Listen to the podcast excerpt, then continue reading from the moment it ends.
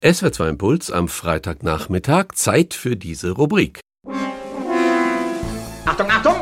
Eine Ansage an alle Klassen. SWR 2 Impuls. Die Meldungen der Woche. Und Zeit für diese wunderbare Musik.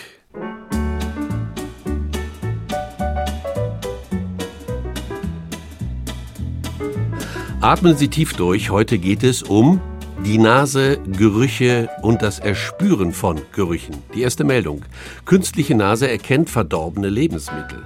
Es ist ja ziemlich wichtig zu wissen, wann ein Nahrungsmittel noch genießbar und wann es tatsächlich verdorben ist. Das ist gut für die Gesundheit, klar, und für die Nachhaltigkeit, denn 1,3 Milliarden Tonnen Lebensmittel landen jedes Jahr im Abfall, weil sie verdorben sind. Koreanische Forschende haben nun eine künstliche digitale Nase entwickelt, die möglicherweise besser und effizienter ist als unsere. Es handelt sich um einen Geruchssensor in Form eines Mikrochips, der saure, ranzige oder faule Lebensmittel erkennen soll. Damit nicht genug. Das Programm liefert während des gesamten Verderbprozesses permanent Daten zum Zustand der Wurst oder des Käses. Also die Nase erkennt sofort, wann etwas faul ist. Doch wie erkennt der Chip, dass Nahrung schlecht wird oder ist? Das geschieht mittels hauchdünner Zinkoxidfilme, die selbst geringe Mengen an Schwefelwasserstoff und Ammoniakgasen erkennen. Die werden freigesetzt, wenn Lebensmittel verderben. Getestet wurde die Nase in einem ersten Schritt bereits an Hühnerfleisch. Das riecht ja ziemlich eklig, wenn es verdorben ist. Es hat geklappt. Vielleicht, so hoffe ich, kann man so eine Nase bald kaufen und einfach in die Küche legen.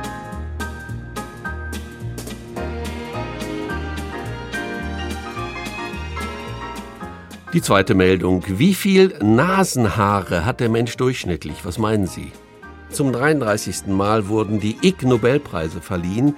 Sie sind Kult. Wissenschaftliche Studien, die erst zum Lachen, dann zum Denken anregen sollen, werden damit ausgezeichnet. Ig Nobel heißt so viel wie unehrenhaft. Forschende aus den USA, Kanada, dem Iran und Vietnam erhielten jetzt eine der zehn Auszeichnungen für die Nutzung von Leichen zur Erforschung der Frage, ob ein Mensch die gleiche Anzahl von Haaren in beiden Nasenlöchern hat. Sie hätten an rund 20 Leichen emsig geforscht und pro Nasenloch etwa 110 bis 120 Haare gefunden. Das halten die Forscher in ihrer Dankesrede mit. Ich bedanke mich auch für diese bahnbrechende Forschung und lasse gleich bei mir mal nachzählen, ob das wirklich stimmt. 100 bis 120 Haare. Können Sie am Wochenende ja auch machen. Macht bestimmt Spaß.